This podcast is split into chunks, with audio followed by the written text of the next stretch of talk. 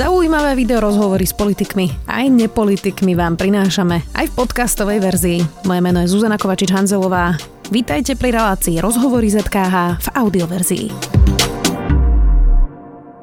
Pri Robertovi Ficovi bol dlhé roky najprv ako jeho šéf mediálneho a tlačového oddelenia, potom ako šéf kampaní aj minister kultúry po vražde Jana Kuciaka zo Smeru odišiel a teraz odchádza aj z politiky. Marek Maďarič, vítajte.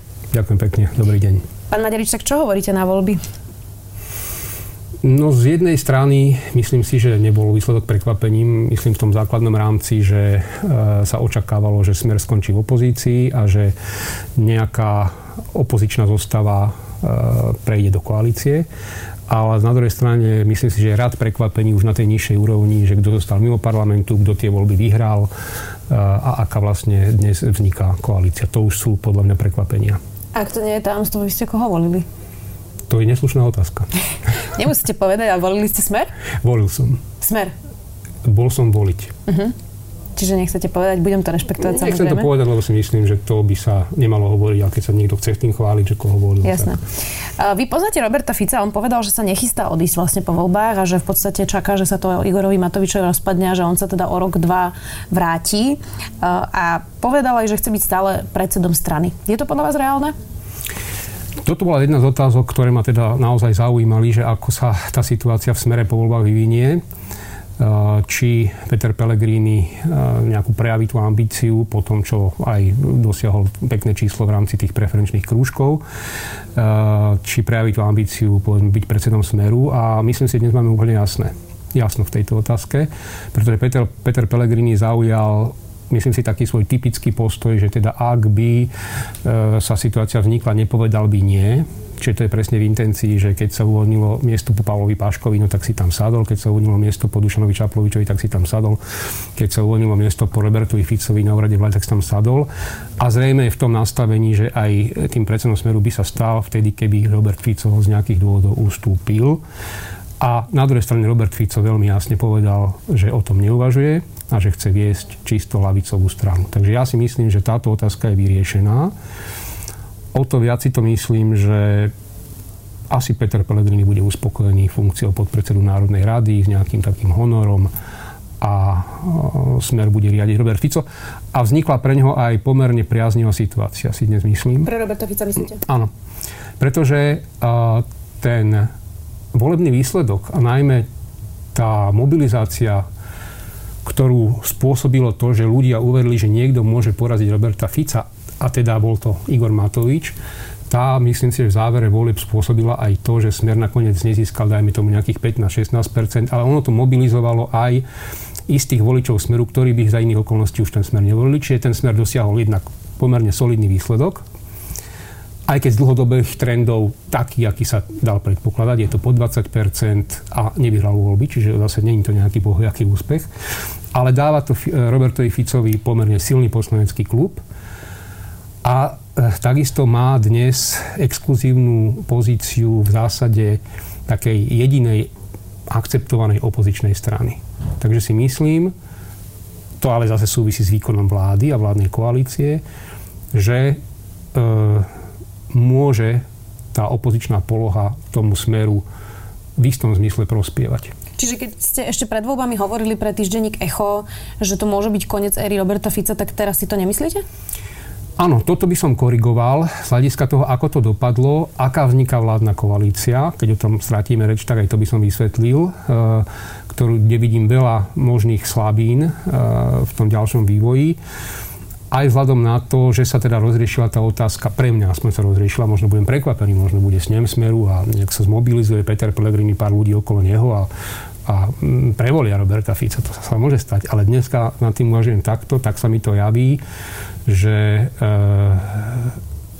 ešte je tam ale samozrejme jedno, e, jeden otáznik, toto celé by padlo v situácii, keby naozaj Igor Matovič dostal svojim slubom, v úvodzovkách slubom, alebo tomu, čo 10 rokov hovorí, že teda Smer je mafia, Robert Fico je zlodej, neviem čo, neviem čo, a nejakým spôsobom by ho dokázal nielen politicky, ale zničiť de facto aj nejakou teda cestou kriminalizácie. V takom prípade by samozrejme bola situácia iná, takže toto bude povedzme tiež veľká otázka. Čo sa naplní z tých slov Igora Matoviča, že pán Haščák skončíte v base a tak ďalej a tak ďalej. Uh, vy si nemyslíte, že Smer je mafia a Robert Fico je zlodej? Nie.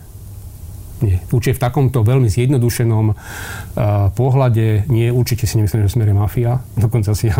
Hovoria, na, že SROčka? Napriek tomu, že som zo Smeru odišiel, že som uh, sa zdal funkcie podpredsedu ešte v roku 2017, že som bol kritický, aj som nakoniec ako prestal byť členom, tak ne, nikdy som neprijal tú čierno optiku, a poviem, čo sa možno nebude mnohým páčiť, čo to pozerajú tú, túto, tento náš dialog, že Smer je jedna z posledných, povedal som, tradičných strán. E, a ten problém Smeru bol v tom, že nedokázal na môj vkus urobiť určité vnútorné zmeny tak, aby mohol e, lepšie pokračovať odstrániť nejaké vady, odstrániť vadu nejakých toxických ľudí, ďalej pokračovať. Ale smer, uh, prebačte, je súčasťou strany európskych socialistov.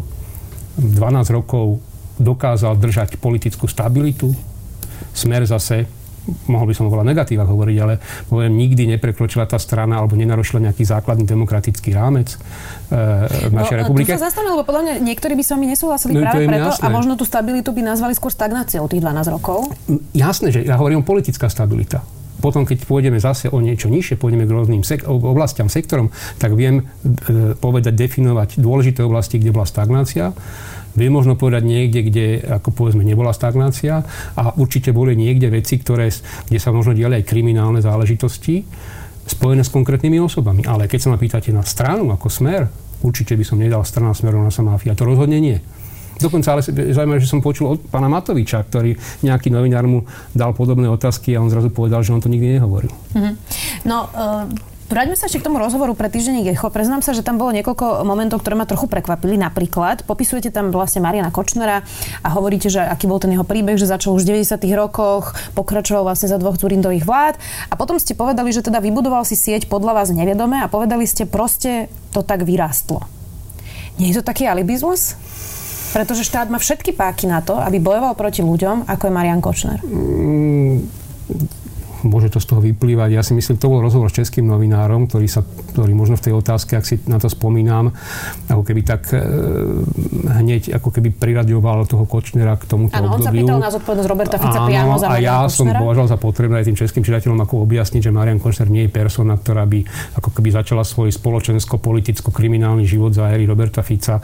Veď s kým dnes napríklad sedí na lavici obžalovaných s Pavlom Ruskom, s predstaviteľom ANO, predstaviteľom druhej Zurindovej vlády tým som chcel povedať, že aj jeho osud e, ľudsko, neviem aký, e, začal niekde veľmi dávno, ale pripúšťam, že každá z tých vlád mohla v nejakom okamihu odstra- od, odcviknúť, ale on jednoducho aj s tým trnkom, kde sa zdá, že to bolo takéto doblíženectvo najväčšie, asi začalo niekde, keď Trnka sa stal generálnym prokurátorom a to nebolo za vlády Smeru. Takže som chcel len poukázať na to, že tú zodpovednosť za Kočnera určite nejakú politickú nesie aj Smer ale nie jedinú. Nie jediný. Určite veď, nie, veď ten Sulik sa... syn chodil na tie raňajky, veď to je notoricky jasné, známe. Jasné, ale napríklad tá voľba generálneho prokurátora. Veď predsa jeho zvolili, máte pravdu, za ministrovanie Daniela Lipšica ako nádejného vojenského prokurátora. Mm. Vtedy nikto nevedel, že bude mať takúto kariéru, akú dnes sa pozeráme, že mal, ale keď už sme všetci vedeli, že tam Marian Kočner chodil ako na klavír, tak smer do nohy za neho hlasoval aj v tom čase.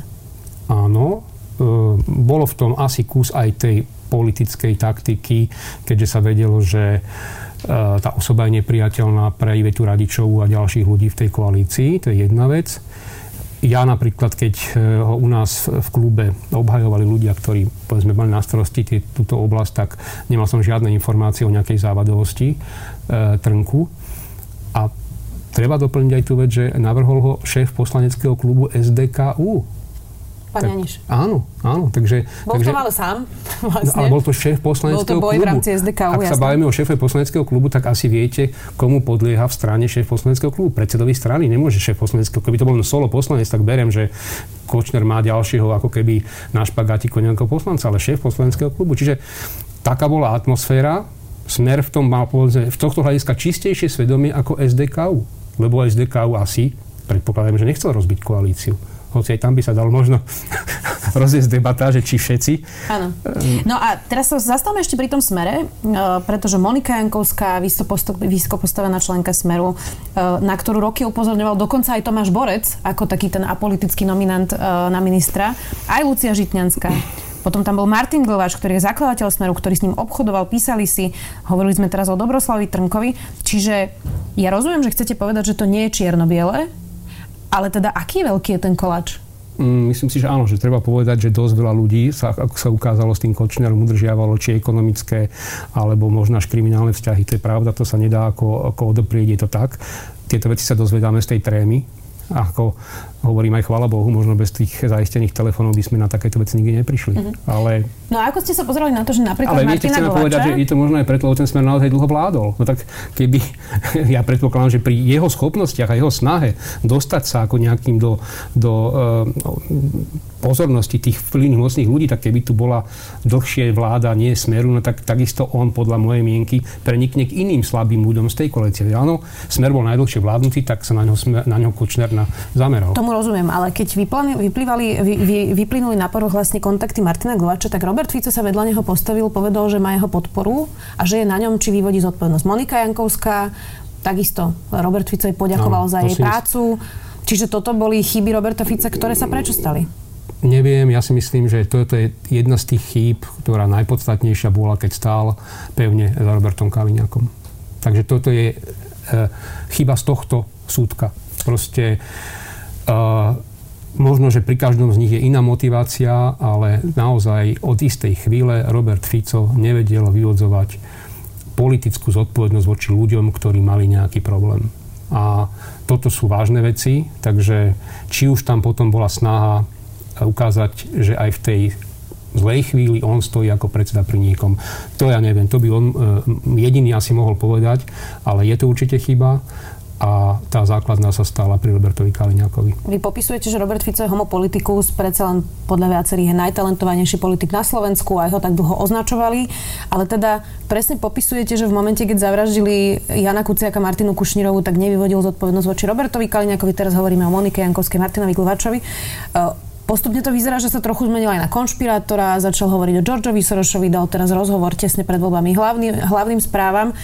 Stratil kontakt s realitou, alebo je ešte stále homopolitikus? Ako určite hovorím? je, určite je, ale viete, je dlho v politike, to znamená, aj on môže mať ako svoje slabšie chvíle, horšie chvíle, svoje hviezdne obdobie, obdobie, keď sa cíti zahnaný do kúta neviem, podľa mňa netreba nič meniť na definícii, že ako politický talent, najmä mocenský politický talent je obrovský úplne porovnateľný s tými najväčšími, čo tu na, za tých posledných 30 rokov boli.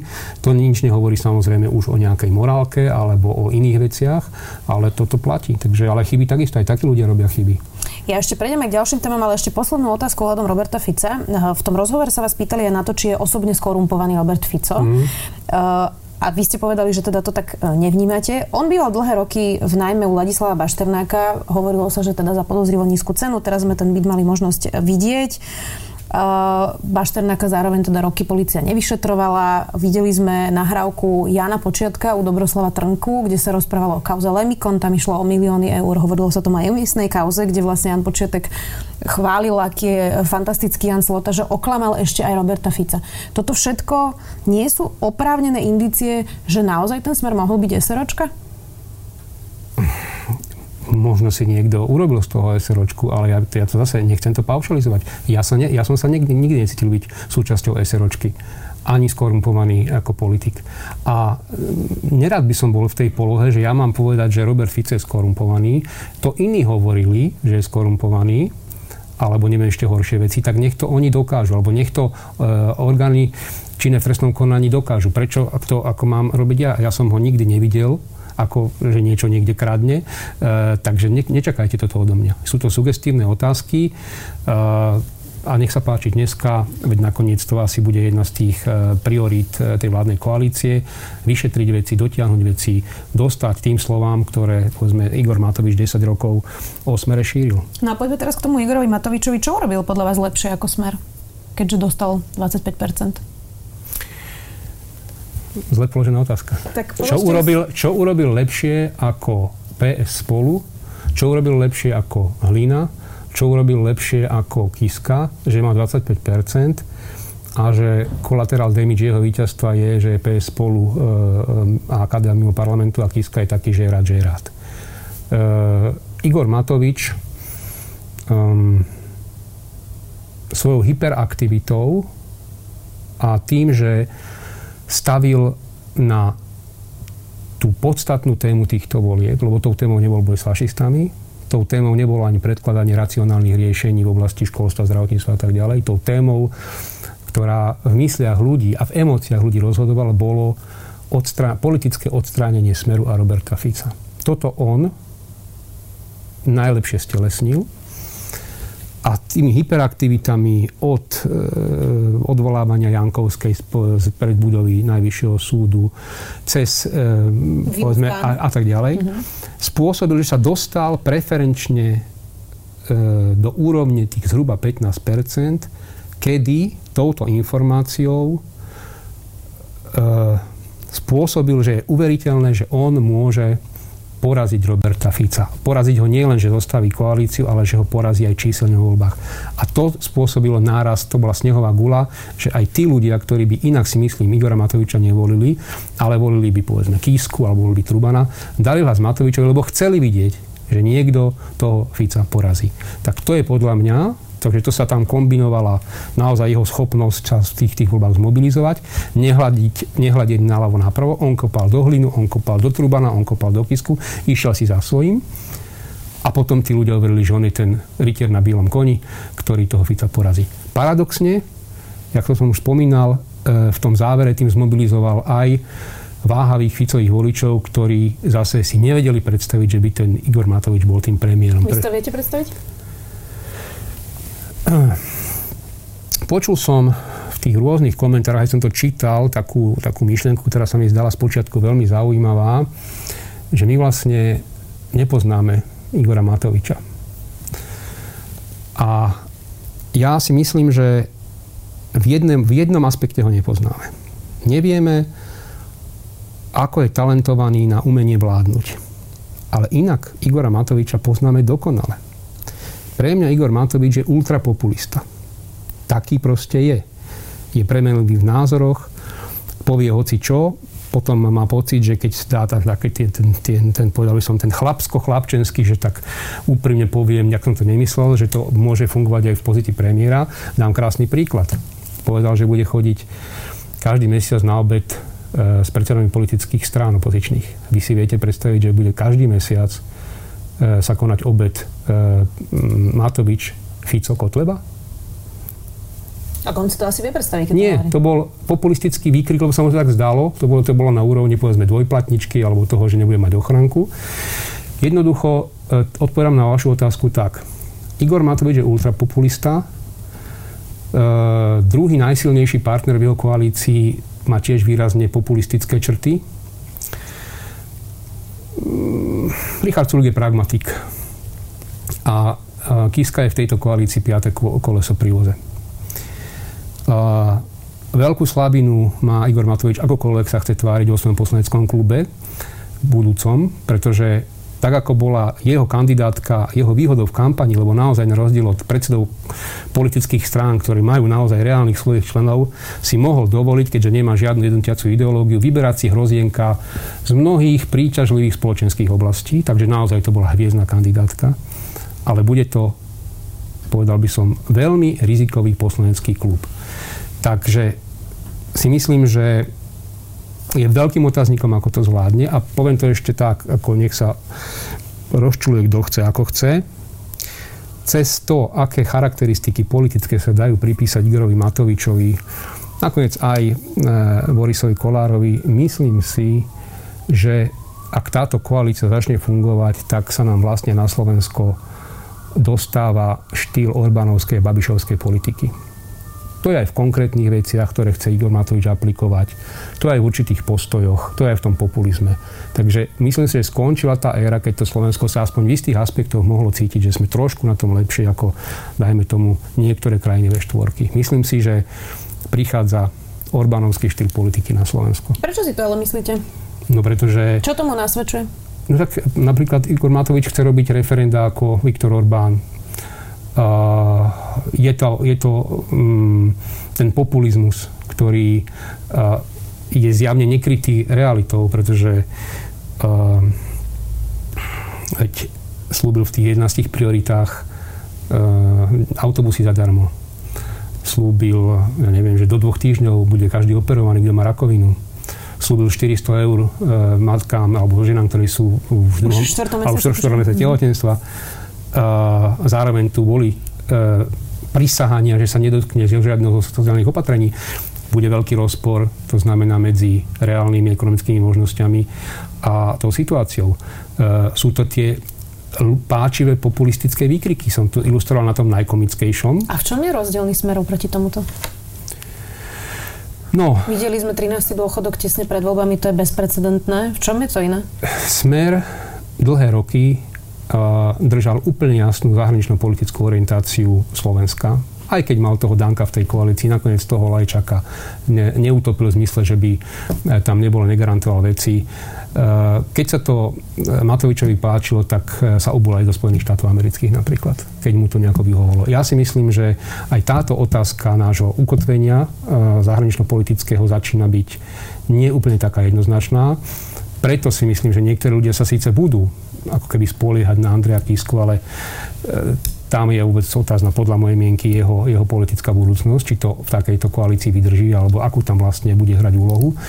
Um, sú, tam, sú, tam, sú, tam, sú, sú, tam, sú tam ďalšie veci. Lebo Viete, zvažuje, či pôjde, alebo aj Boris Kolár, aj uh, Matovič vlastne však donedávna spájali mediálnu moc, ekonomickú moc, politickú moc. Toto, toto všetko má, je tam proste príliš veľa uh, spoločných prvkov, ktoré, ktoré mi hovoria, že môžeme očakávať tento typ vládnutia. Nehovorím, že vo všetkom, ale... Rozumiem. Mal by ísť Andrej Kiska do tej koalície, alebo nie? Na jeho mieste by ste čo robili? tak, viete... Uh... Lebo všetko toto, čo hovoríte, zrejme aj on zvažuje.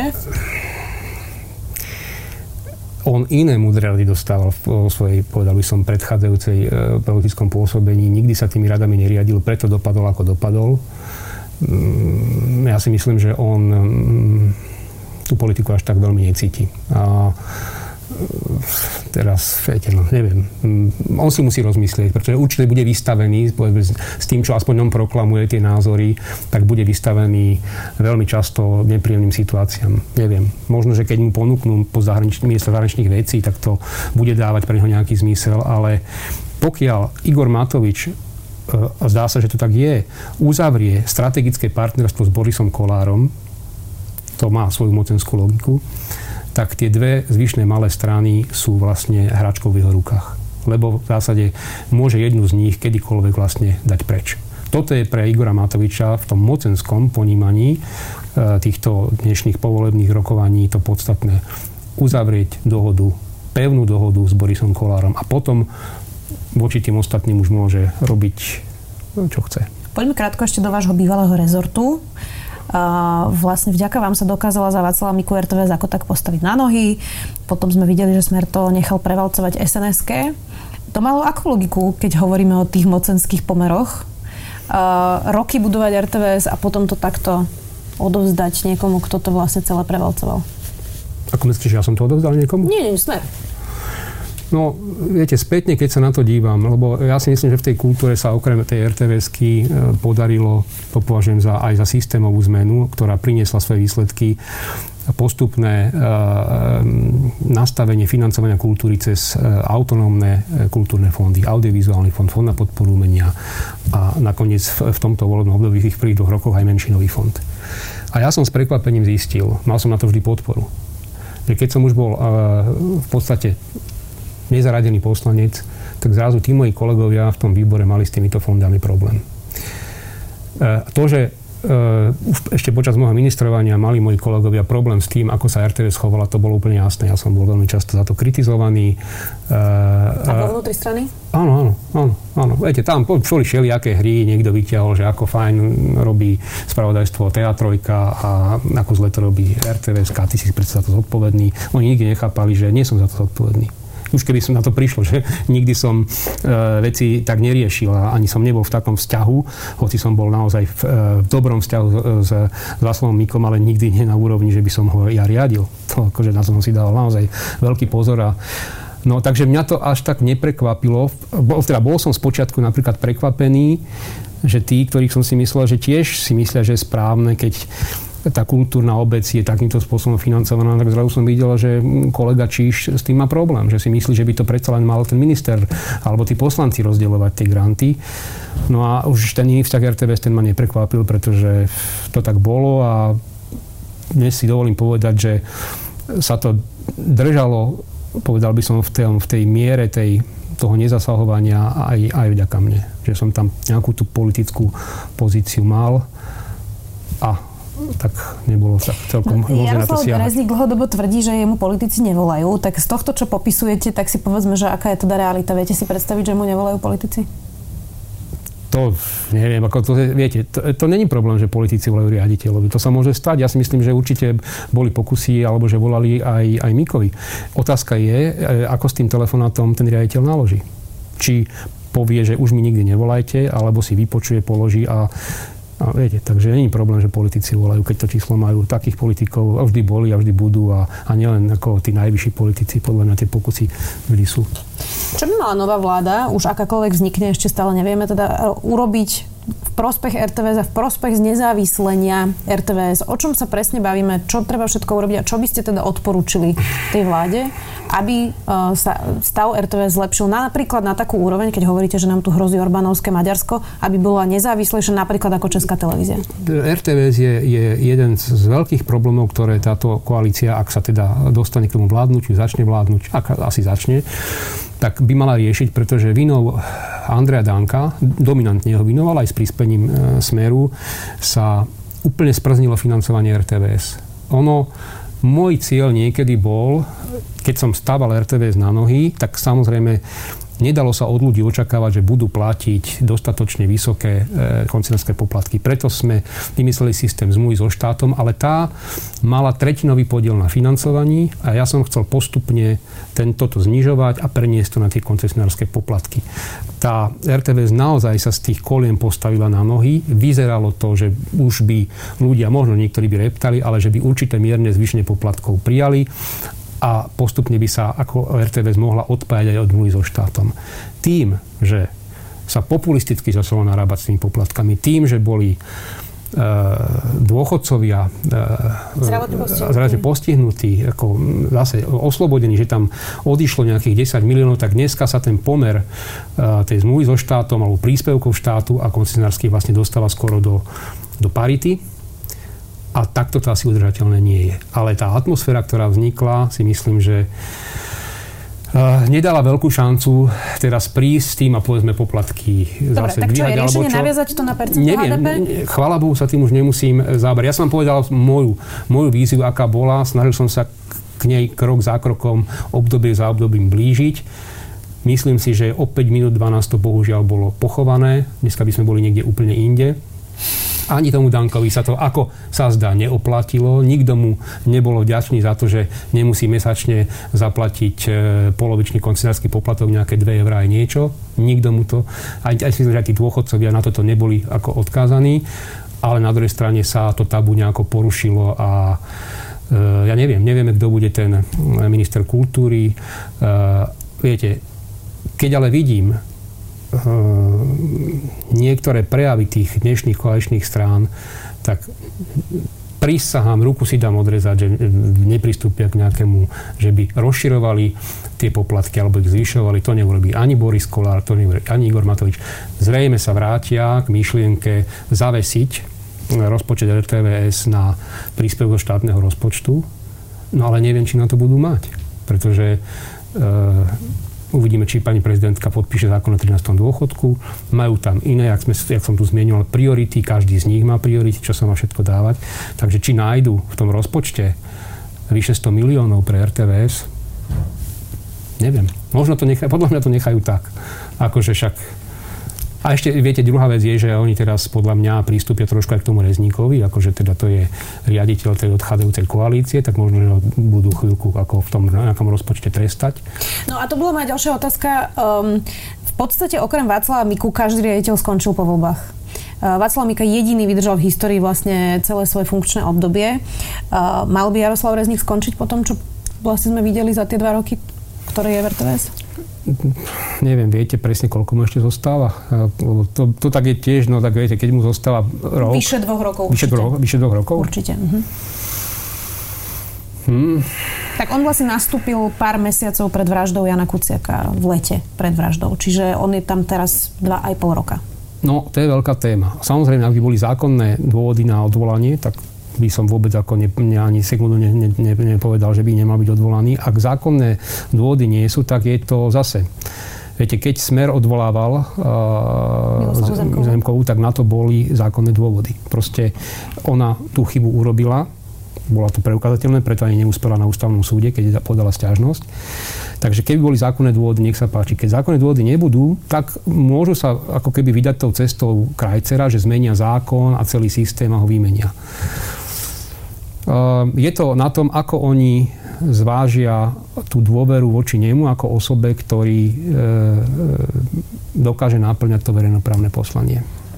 Predpokladám, že mu asi veľmi nedôverujú.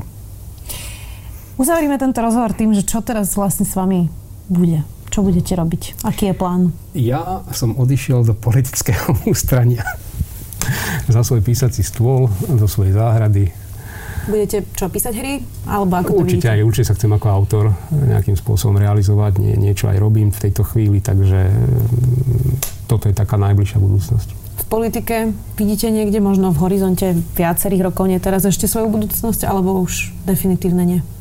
Mm, určite nemôžem povedať definitívne nie, ale nemôžem ani povedať, že mám uh, ja nejakú osobnú ambíciu. Že teda keby som ju mal, tak eh, zotrvať v politike, tak by som sa asi nikdy nevzdal funkcie podpredsedu Smeru a dneska by som bol jeden zo zvolených poslancov. Eh, musel by som mať silnú motiváciu, ktorá asi bude závisiť od toho, ako sa bude vyvíjať tá politická situácia ako taká.